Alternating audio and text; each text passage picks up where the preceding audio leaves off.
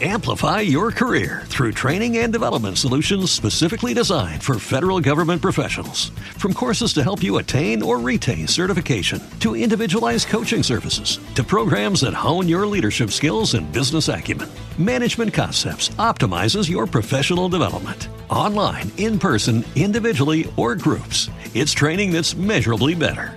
Learn more at managementconcepts.com. That's managementconcepts.com. Deviled eggs without Duke's mayo? That's like a country song without the twang. Ah, shoot. A porch swing without the porch. Or a cookout without the grill.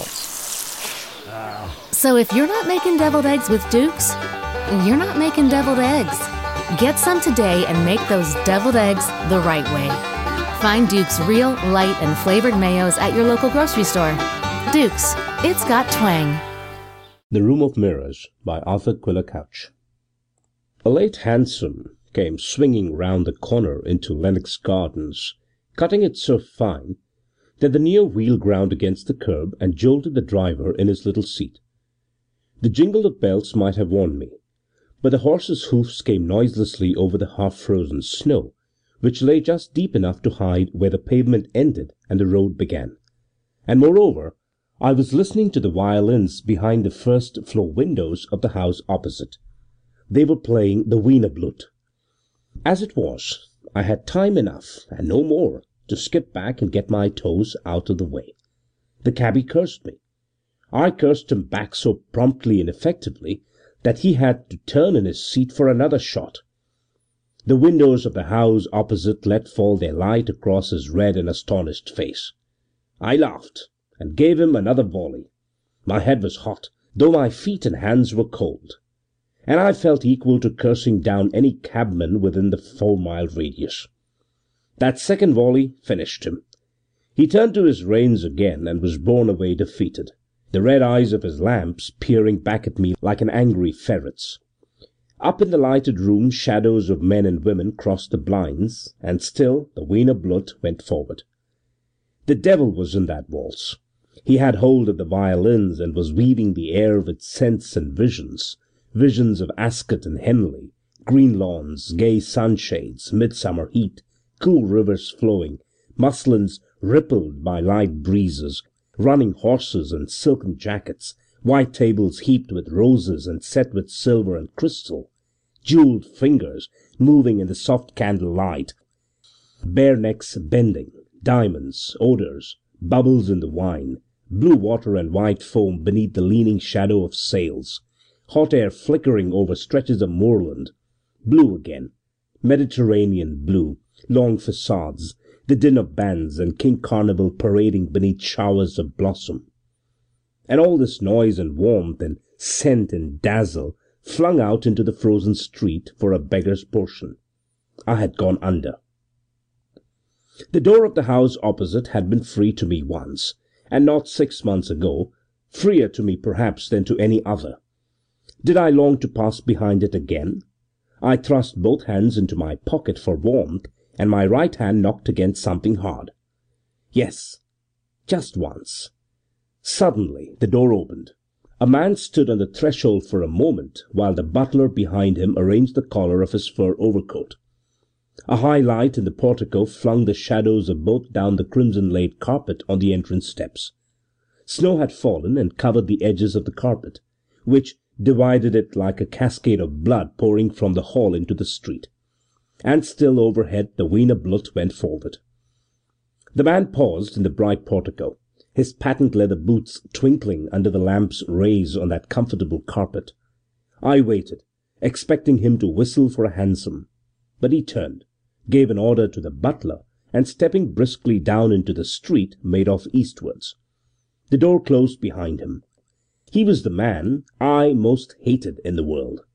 If I had longed to cross the threshold a while back it was to seek him, and for no other reason. I started to follow him, my hands still in my pockets. The snow muffled our footfalls completely, for as yet the slight northeast wind had frozen but the thinnest crust of it. He was walking briskly, as men do in such weather, but with no appearance of hurry. At the corner of Sloane Street he halted under a lamp pulled out his watch, consulted it, and lit a cigarette, then set off again up the street towards Knightsbridge. This halt of his had let me up within twenty paces of him. He never turned his head, but went on presenting me his back a target not to be missed. Why not do it now? Better now and here than in a crowded thoroughfare. My right hand gripped the revolver more tightly. No, there was plenty of time, and I was curious to know what had brought Gervase out at this hour why he had left his guests or his wife's guests to take care of themselves, why he chose to be trudging afoot through this infernally unpleasant snow. The roadway in Sloane Street was churned into a brown mass like chocolate, but the last bus had rolled home and left it to freeze in peace. Half way up the street I saw Gervase meet and pass a policeman, and altered my own pace to a lagging walk. Even so, the fellow eyed me suspiciously as I went by, or so I thought, and guessing that he kept a watch on me, I dropped still further behind my man. But the lamps were bright at the end of the street, and I saw him turn to the right by the great drapery shop at the corner. Once past this corner I was able to put on a spurt. He crossed the roadway by the Albert Gate, and by the time he reached the park railings the old distance separated us once more. Half way up the slope he came to a halt, by the stone drinking trough, and, flattening myself against the railings, I saw him try the thin ice in the trough with his finger tips, but in a hesitating way, as if his thoughts ran on something else, and he scarcely knew what he did or why he did it. It must have been half a minute before he recovered himself with a shrug of his shoulders, and plunging both hands deep in his pockets, resumed his pace. As we passed Hyde Park Corner I glanced up at the clock there. The time was between a quarter and ten minutes to one. At the entrance of Down Street he turned aside again, and began to lead me a zigzag dance to the quiet thoroughfare, and I followed, still to the tune of the Wiener Blut. But now, at the corner of Charles Street, I blundered against another policeman, who flashed his lantern in my face, stared after Gervase, and asked me what my game was. I demanded innocently enough to be shown the nearest way to Oxford Street, and the fellow, after pausing a moment to chew his suspicions, walked with me slowly to the southwest corner of Berkeley Square, and pointed northwards. "That's your road," he growled. "Straight on, and don't you forget it." He stood and watched me on my way, nor did I dare to turn aside until well clear of the square. At the crossing of Davies and Grosvenor Streets, however, I supposed myself safe, and halted for a moment. From the shadow of a porch at my elbow a thin voice accosted me. "Kind gentleman." "Eh?"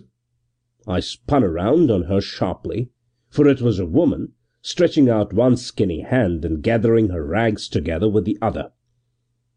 "Kind gentleman, spare a cuppa. I've no better days, I have indeed."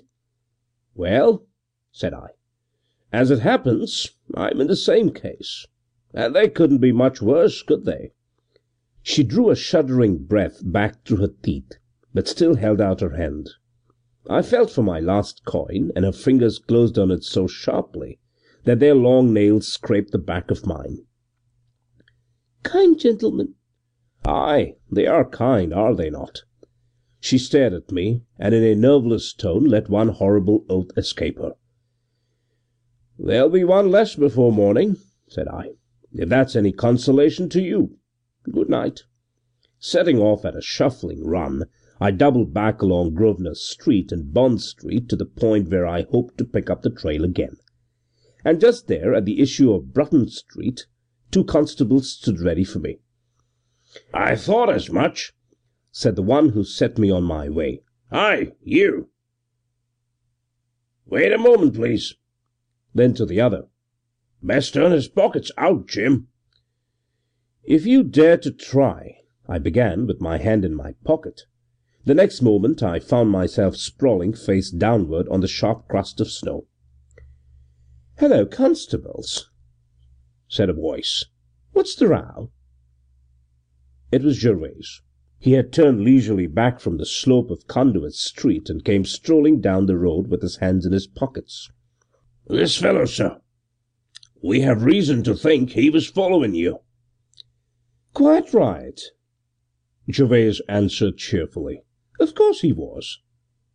"Oh, if you knew it, sir?" "Certainly I knew it. In fact, he was following at my invitation." "What for did he tell me a lie, then?" grumbled the constable, chapfallen. I had picked myself up by this time and was wiping my face. "Look here," I put in, "I asked you the way to Oxford Street that and nothing else." And I went on to summarize my opinion of him. "Oh, it's you can swear a bit," he growled. "I heard you just now." "Yes," Gervase interposed suavely, drawing the glove from his right hand and letting flash a diamond finger ring in the lamplight. "He is a bit of a beast, policeman, and it's not for the pleasure of it that I want his company." A sovereign passed from hand to hand. The other constable had discreetly drawn off a pace or two. "All the same, it's a rum go." "Yes, isn't it?" Gervase assented in his heartiest tone. "Here is my card, in case you're not satisfied." "If you're satisfied, sir." "Quite so. Good night." Gervase thrust both hands into his pockets again and strode off. I followed him with a heart hotter than ever followed him like a whipped cur, as they say. Yes, that was just it. He who had already robbed me of everything else had now kicked even the pedestal from under me as a figure of tragedy. Five minutes ago I had been the implacable avenger tracking my unconscious victim across the city. Heaven knows how small an excuse it was for self respect. But one who has lost character may yet chance to catch a dignity from circumstances. And to tell the truth, for all my desperate earnestness, I had allowed my vanity to take some artistic satisfaction in the sinister chase. It had struck me, shall I say, as an effective ending, nor had I failed to note that the snow lent it a romantic touch. And behold, the unconscious victim knew all about it and had politely interfered with a couple of unromantic bobbies threatening the performance by tumbling the stalking avenger into the gutter. They had knocked my tragedy into harlequinade as easily as you might bash in a hat, and my enemy had refined the cruelty of it by coming to the rescue and ironically restarting the poor play on lines of comedy. I saw too late that I ought to have refused his help, to have assaulted the constable and been hauled to the police station. Not an impressive wind up, to be sure, but less humiliating than this. Even so. Gervase might have trumped the poor card by allowing with a gracious offer to bail me out. As it was, I had put the whip into his hand and must follow him like a cur. The distance he kept assured me that the similitude had not escaped him. He strode on without deigning a single glance behind, still in cold derision presenting me his broad back and silently challenging me to shoot. And I followed, hating him worse than ever swearing that the last five minutes should not be forgotten, but charged for royally when the reckoning came to be paid. I followed thus up Conduit Street, up Regent Street, and across the Circus. The frost had deepened, and the mud in the roadway crackled under our feet. At the Circus I began to guess, and when Gervase struck off into Great Portland Street, and thence by half a dozen turnings northward by east, I knew to what house he was leading me. At the entrance of the side street in which it stood he halted and motioned me to come close. "I forget," he said with a jerk of his thumb, "if you still have entry. These people are not particular, to be sure." "I have not," I answered, and felt my cheeks burning. He could not see this, nor could I see the lift of his eyebrows as he answered: "Ah, I hadn't heard of it. You'd better step round by the mews, then. You know the window, the one which opens into the passage leading to Pollock Street. Wait there. It may be ten minutes before I can open." I nodded. The house was a corner one, between the street and a by lane tenanted mostly by cabmen, and at the back of it ran the mews where they stabled their horses.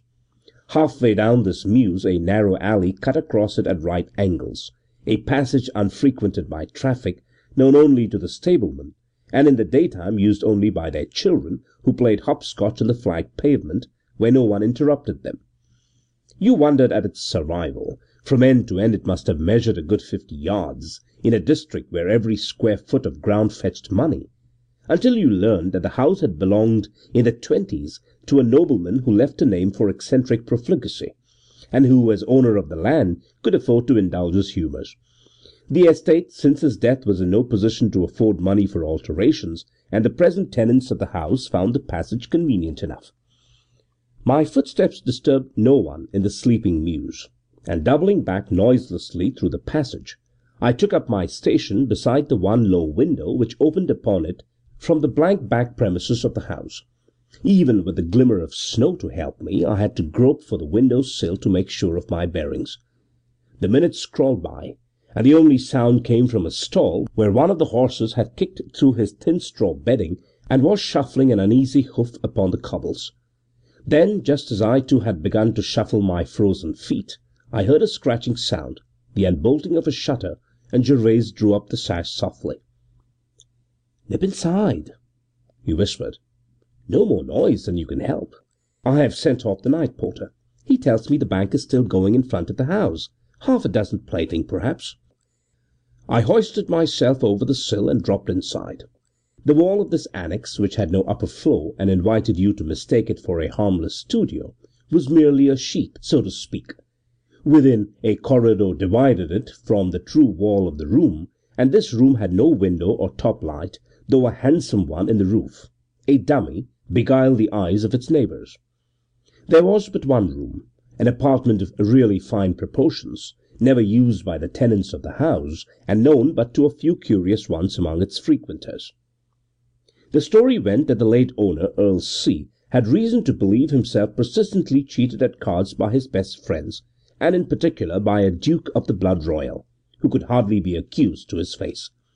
The earl's sense of honour forbade him to accuse any meaner man while the big culprit went unrebuked. Therefore he continued to lose magnificently while he devised a new room for play the room in which I now followed Gervase. I had stood in it once before and admired the courtly and costly thoroughness of the earl's rebuke. I had imagined him conducting his expectant guests to the door, ushering them in with a wave of the hand, and taking his seat tranquilly amid the dead, embarrassed silence; had imagined him facing the royal duke and asking, "Shall we cut?" with a voice of the politest inflection. For the room was a sheet of mirrors. Mirrors panelled the walls, the doors, the very backs of the shutters. The tables had mirrors for tops. The whole ceiling was one vast mirror. From it depended three great candelabra of cut glass set with reflectors here, there, and everywhere. I had heard that even the floor was originally of polished brass. If so, later owners must have ripped up the plates and sold them for now a few cheap Oriental rugs carpeted the unpolished boards. The place was abominably dusty. The striped yellow curtains had lost half their rings and drooped askew from their soiled valances. Across one of the wall panels ran an ugly scar. A smell of rat pervaded the air. The present occupiers had no use for a room so obviously unsuitable to games of chance, as they understood chance, and I doubt if a servant entered it once a month. Gervase had ordered candles and a fire, but the chimney was out of practice, and the smoke wreathed itself slowly about us as we stood surrounded by the ghostly company of our reflected selves. "We shall not be disturbed," said Gervase. I told the man I was expecting a friend, that our business was private, and that, until he called, I wished to be alone. I did not explain by what entrance I expected him. The people in the front cannot hear us. Have a cigar. He pushed the open case towards me. Then, as I drew back, "You've no need to be scrupulous," he added, "seeing that they were bought with your money." "If that's so, I will," said I. Having chosen one, struck a match. Glancing round, I saw a hundred small flames spurt up, and a hundred men hold them to a hundred glowing cigar tips. "After you with the match." Gervase took it from me with a steady hand. He, too, glanced about him while he puffed. Ugh! He blew a long cloud and shivered with his furred overcoat. What a gang! "It takes all sorts to make a world," said I, fatuously, for lacking of anything better. "Don't be an infernal idiot," he answered, flicking the dust of one of the gilt chairs, and afterwards cleaning a space for his elbow on the looking glass table. "It takes only two sorts to make the world we've lived in, and that's you and I." He gazed slowly round the walls. "You and I and a few fellows like us, not to mention the women, who don't count. Well, said I, as far as the world goes, if you must discuss it, I always found it a good enough place. Because you started as an unconsidering fool, and because afterwards, when we came to grips, you were the underdog and I gave you no time. My word, how I have hustled you! I yawned. All right, I can wait. Only if you suppose I came here to listen to your moral reflections. He pulled a cigar from between his teeth and looked at me along it. I know perfectly well why you came here, he said, slowly, and paused. Hadn't we better have it out, with the cards on the table? He drew a small revolver from his pocket and laid it with a light clink on the table before him. I hesitated for a moment, then followed his example, and the silent men around us did the same. A smile curled his thin lips as he observed this multiplied gesture. Yes, he said, as if to himself, that is what it all comes to. And now, said I, since you know my purpose here, perhaps you will tell me yours. That is just what I am trying to explain, only you are so impatient, and it, well, it's a trifle complicated. He puffed for a moment in silence. Roughly, it might be enough to say that I saw you standing outside my house a while ago, that I needed a talk with you alone in some private place, that I guessed if you saw me you would follow me with no more invitation, and that, so reasoning, I led you here, where no one is likely to interrupt us. Well, I admitted, all that seems plain sailing. Quite so. But it's at this point the thing grows complicated. He rose, and walking to the fireplace, turned his back on me and spread his palms to the blaze. Well, he asked, after a moment, gazing into the mirror before him, why don't you shoot? I thrust my hands into my trouser pockets and leaned back staring.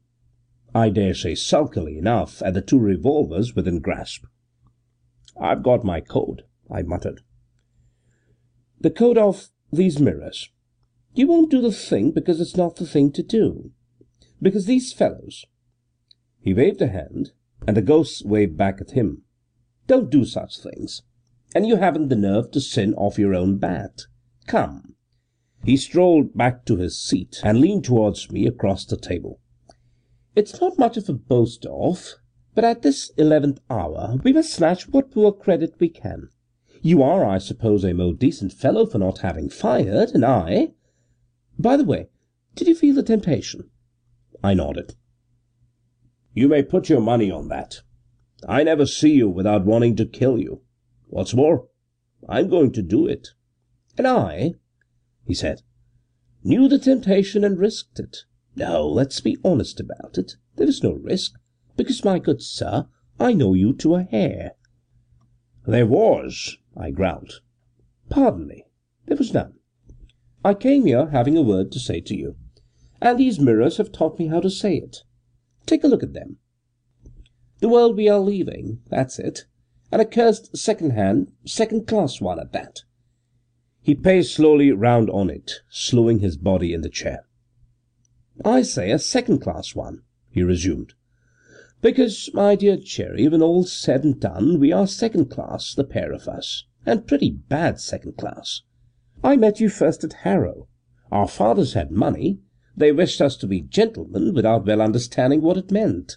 And with unlimited pocket money and his wits about him any boy can make himself a power in a big school. That is what we did. Towards the end we even set the fashion for a certain set and a rank bad fashion it was. But in truth we have no business there. On every point of breeding we were outsiders. I suspect it was a glimmering consciousness of this that made us hate each other from the first. We understood one another too well. Oh, there's no mistaking it. Whatever we've missed in life, you and I have hated. He paused, eyeing me queerly. I kept my hands in my pockets. Go on, I said. From Harrow we went to college. The same business over again. We drifted, of course, into the same set, for already we had become necessary to each other. We set the pace of that set, were its apparent leaders. But in truth we were alone, you and I, as utterly alone as two shipwrecked men on a raft. The others were shadows to us. We followed their code because we had to be gentlemen, but we did not understand it in the least. For, after all, the roots of that code lay in the breeding and tradition of honour, with which we had no concern. To each other you and I were intelligible and real, but as concerned that code and the men who followed it by right of birth and nature, we were looking glass men, imitating, imitating, imitating. We set the pace, I said. You allowed that. To be sure we did. We even modified the code a bit, to its hurt, though as conscious outsiders we would dare very little. For instance, the talk of our associates about women, and no doubt their thoughts too, grew sensibly baser. The sanctity of gambling debts, on the other hand, we did nothing to impair, because we had money. I recall your virtuous indignation at the amount of paper floated by poor W. towards the end of the great baccarat term. Poor devil! He paid up, or his father did, and took his name off the books. He's in Ceylon now, I believe. At length you have earned a partial right to sympathize, or would have if you only had paid up. Take care, Gervase. My good sir, don't miss my point. Wasn't I just as indignant with W? If I had been warned of Newmarket Heath, if I had been shown the door of the hell we are sitting in, shouldn't I feel just as you are feeling? Try to understand. You forget Elaine, I think. No, I do not forget Elaine. We left college. I to add money to money in my father's office, you to display your accomplishments in spending what your father had earned. That was the extent of the difference, to both of us. Money and the indulgence it buys meant everything in life. All I can boast of is the longer sight. The office hours were a nuisance, I admit, but I was clever enough to keep my hold on the old set. And then, after office hours, I met you constantly, and studied and hated you. Studied you because I hated you. Elaine came between us. You fell in love with her. That I too should fall in love with her was no coincidence, but the severest of logic. Given such a woman and two such men, no other course of fate is conceivable. She made it necessary for me to put hate into practice. If she had not offered herself, why, then it would have been somebody else, that's all. Good Lord! He rapped the table, and his voice rose for the first time above its level of exposition. You don't suppose all my study, all my years of education were to be wasted? He checked himself, eyed me again, and resumed in his old voice. You wanted money by this time. I was a solicitor, your old college friend, and you came to me. I knew you would come, as surely as I knew you would not fire that pistol just now. For years I have trained myself to look into your mind and anticipate its working. Didn't I tell you from the first you were the only real creature this world held for me? You were my only book, and I had to learn you, at first without fixed purpose, then deliberately. And when the time came I put into practice what I knew. Just that and no more. My dear Reggie, you never had a chance. Elaine? I muttered again. Elaine was the girl for you, or for me. Just that again and no more. By George, I said, letting out a laugh. If I thought that. What? Why, that after ruining me you have missed being happy. He sighed impatiently, and his eyes, though he kept them fastened on mine, seemed to be tiring. I thought, he said, I could time your intelligence over any fence. But to-night there's something wrong. Either I'm out of practice or your brain has been going to the deuce. What, man? You're shying at every bank. Is it drink, eh? Or hunger? It might be a little bit of both, I answered. But stay a moment. Let me get things straight. I stood between you and Elaine. No, give me time between you and your aims, whatever they were. Very well, you trod over me, or rather you pulled me up by the roots and pitched me into outer darkness to rot. And now it seems that, after all, you are not content. In the devil's name, why? Why? Oh, cannot you see?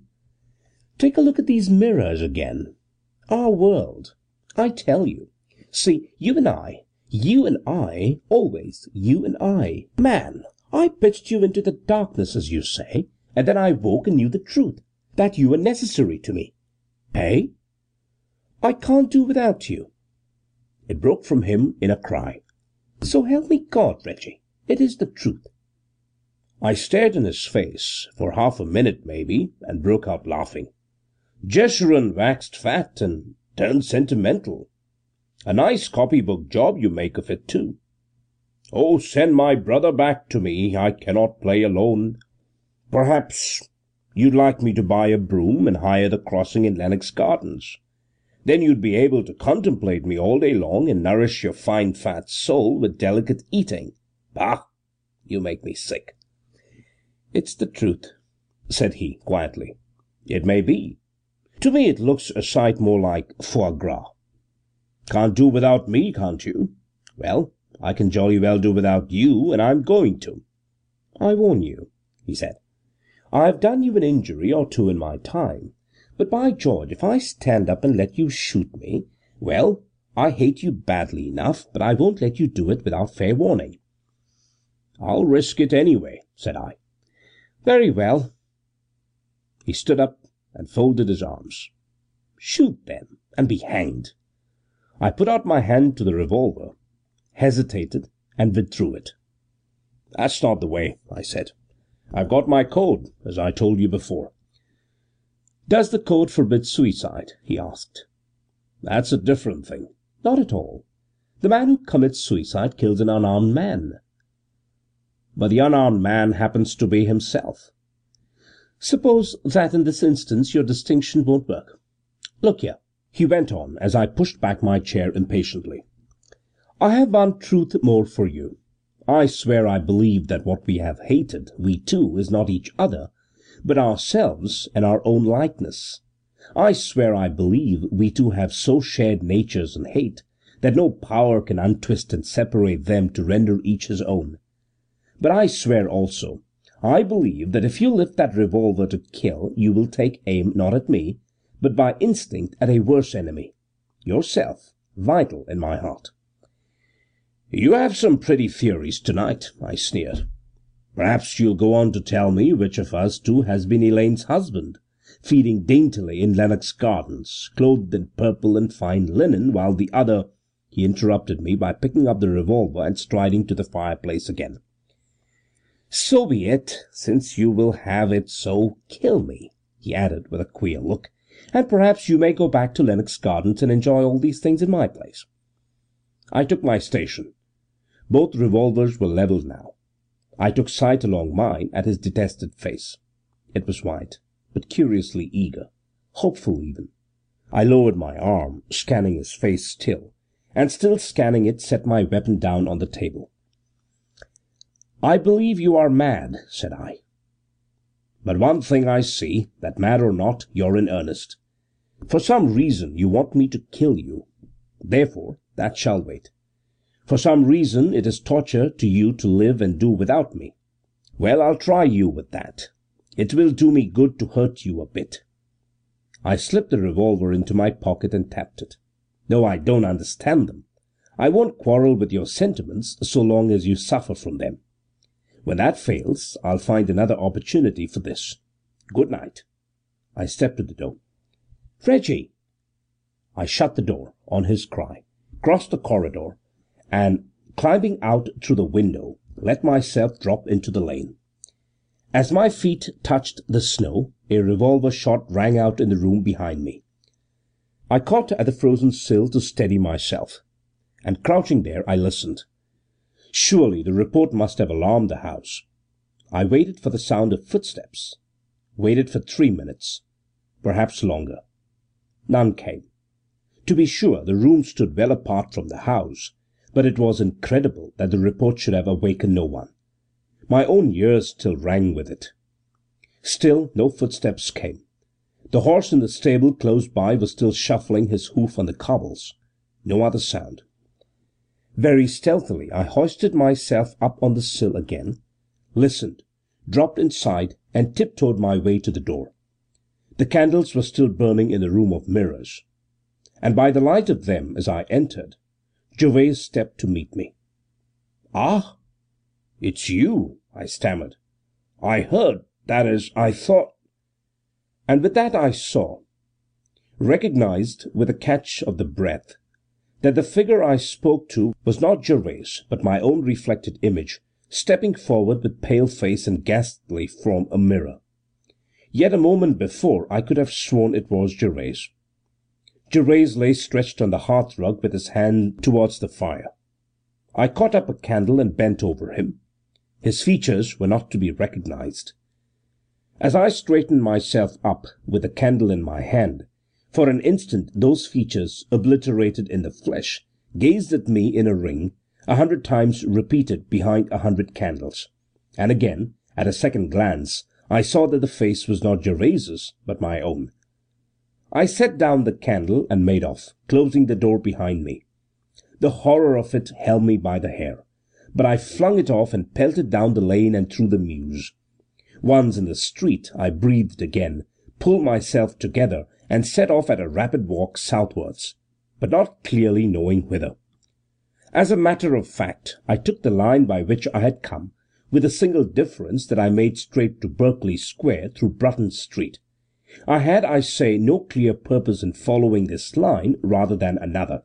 I had none for taking Lennox Gardens on the way to my squalid lodgings in Chelsea. I had a purpose, no doubt, but will swear it only grew definite as I came in sight of the lamp still burning beneath Gervase's portico. There was a figure, too, under the lamp, the butler, bending there and rolling up the strip of red carpet. As he pulled its edges from the frozen snow, I came on him suddenly. "Oh, it's you, sir." He stood erect, and with the air of a man infinitely relieved. "Gervase?" The door opened wide, and there stood Elaine in her ball gown, a glitter with diamonds. "Gervase, dear, where have you been? We've been terribly anxious." She said it, looking straight down on me, who stood in my tattered clothes in the full glare of the lamp. And then I heard the butler catch his breath, and suddenly her voice trailed off in wonder and pitiful disappointment. "It's not Gervase. It's Red Mr. Travers. I beg your pardon. I thought but I passed up the steps and stood before her, and said as she drew back: "There has been an accident. Gervase has shot himself." I turned to the butler. "You had better run to the police station. Stay, take this revolver. It won't count anything as evidence, but I ask you to examine it and make sure all the chambers are loaded." A thud in the hall interrupted me. I ran in and knelt beside Elaine, and as I stooped to lift her as my hand touched her hair, this was a jealous question on my lips: What has she to do with it? It is I who cannot do without him, who must miss him always. The Room of Mirrors by Arthur Quiller Couch Amplify your career through training and development solutions specifically designed for federal government professionals. From courses to help you attain or retain certification, to individualized coaching services, to programs that hone your leadership skills and business acumen, Management Concepts optimizes your professional development. Online, in person, individually, or groups, it's training that's measurably better. Learn more at managementconcepts.com. That's managementconcepts.com. As humans, we're naturally driven by the search for better. But when it comes to hiring, the best way to search for a candidate isn't to search at all. Don't search, match with Indeed. When I was looking to hire someone, it was so slow and overwhelming. I wish I had used Indeed. If you need to hire, you need Indeed. Indeed is your matching and hiring platform with over 350 million global monthly visitors, according to Indeed data, and a matching engine that helps you find quality candidates fast. Ditch the busy work. Use Indeed for scheduling, screening, and messaging so you can connect with candidates faster. And Indeed doesn't just help you hire faster. 93% of employers agree Indeed delivers the highest quality matches compared to other job sites, according to a recent Indeed survey. And listeners of this show will get a $75 sponsored job credit to get your jobs more visibility at Indeed.com slash podcast. That's Indeed.com slash podcast. Terms and conditions apply.